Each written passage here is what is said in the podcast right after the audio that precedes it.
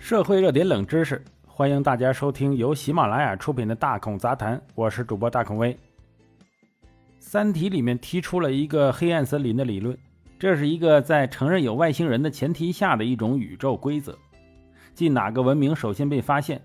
更强大的文明就会把它消灭，以免有朝一日低级文明技术爆发，将高级文明超越。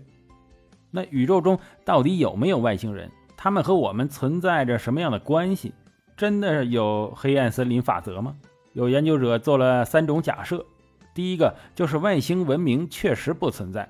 第二个是外星文明存在，我们互相不知晓，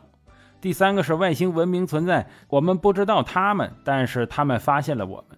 关于政府已经发现外星人但没有告诉我们这个假设过于阴谋论，我们这里就自动排除了。首先我们聊一下不存在外星文明的两种可能。第一个就是唯一论，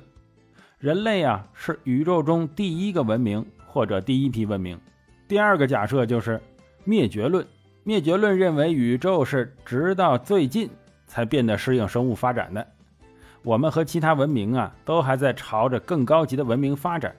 我们恰好是第一批能够向高级文明发展的文明，因为宇宙第一次有如此长的和平时间供文明发展，而我们之前的文明都在发展到超级文明之前被各种宇宙灾难或者其他因素灭绝了。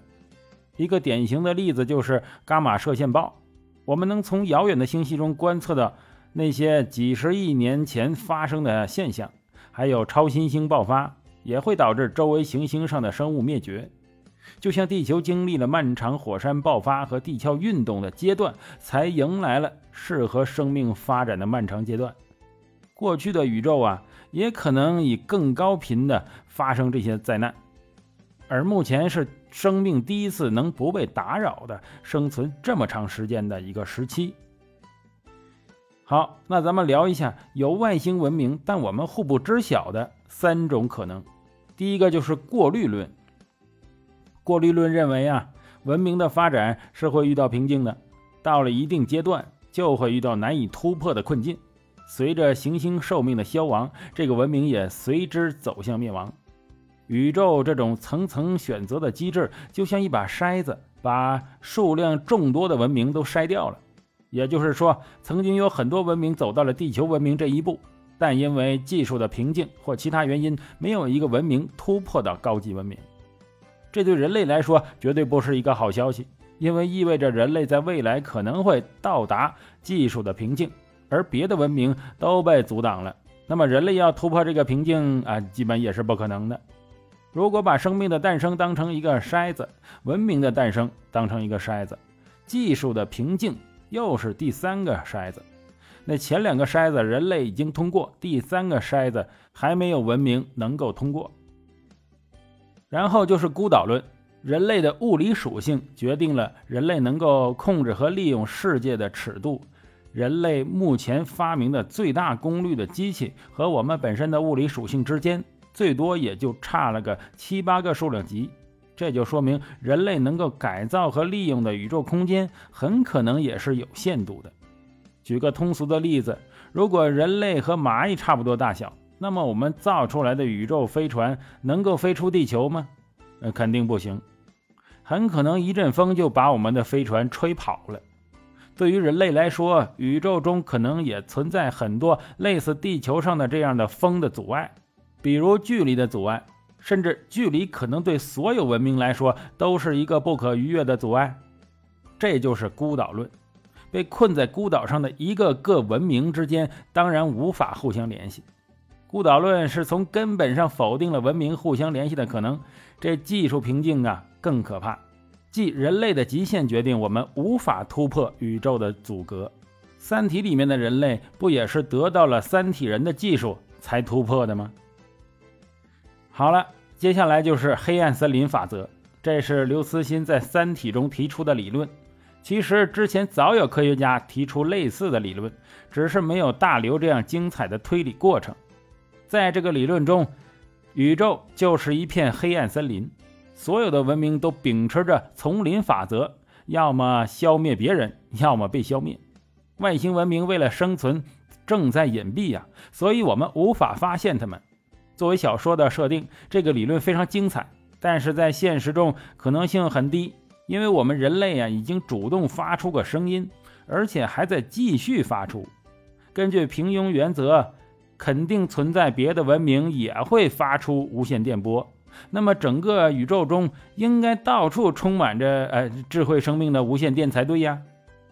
那主流的假说呀，就是上面五个，下面还有四个假说是外星人已经发现我们，但出于各种原因呢，他不告诉我们。首先就是蚂蚁假说，拥有高级技术的外星文明可能不屑于和我们联系，就像我们不和蚂蚁联系一样。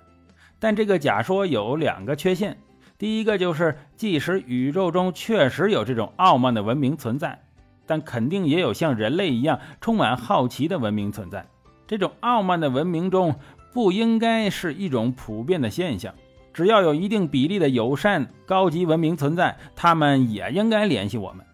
第二个是人类并非不屑于跟蚂蚁沟通啊，而是因为蚂蚁没有能力和我们沟通。如果真的有机会跟蚂蚁沟通说话的话，我相信肯定会有人愿意跟蚂蚁沟通的。接下来呢，就叫动物园假说。那请问宇宙中最稀有的东西是什么呀？我想大家的答案肯定不会是金子，因为这些重金属虽然稀有，但以宇宙尺度来量啊，还是太多了。宇宙中最稀有的东西就是生命，而从生命发展到文明是一件概率非常小的事情，所以宇宙中的文明是最稀有的。就像我们人类研究动物习性、研究土著的文化一样，外星文明的宇宙社会学家和文明学家也会觉得人类这个文明有很高的研究价值。宇宙中可能存在大量被圈养的文明，高等外星文明通过研究这些文明来了解自己的过去，而人类只是被圈养的其中之一。接下来是什么呢？是黑幕假说。这个假说其实和三体中的质子锁死人类科技有点类似，地球周围被一层黑幕所包裹，我们看到的星辰大海呀，其实只是外星文明想要我们看到的。外星文明的目的就是未必像保护野生动物一样保护我们了，他们可能是在拿我们做实验。或许宇宙中存在一个超级文明，他们会在所有的他们能找到的低级文明周围都设这样一个黑幕，让他们都以为自己生活在孤独之中。最后呢，就是缸中之脑理论。人们对于这个世界的了解仅限于自己的感知，如果我们失去触觉啊、视觉、听觉、嗅觉、味觉、痛觉，那这个世界对我们来说就是一片虚无，而这些感觉只需要大脑就可以提供了，所以我们只能是泡在缸中的大脑。看过《黑客帝国》的人一定对我前面所说的内容非常熟悉，只是电影中啊，人工智能将人类泡在缸中，而现在可能是外星人。外星人这么做是什么目的呢？一个可能的原因就是这是一种模拟文明或者宇宙演化的过程。在我们看来，一百三十七亿年的时间，外星人可能只是加速了程序的时间罢了。在这个假说里，外星人更像是上帝的角色，但是这个上帝恐怕也未必是宗教人士所以为的那个上帝。总之，我们所做的探索外星文明的工作还太少太少，怎么能够简单的就得出我们是唯一的这个结论呢？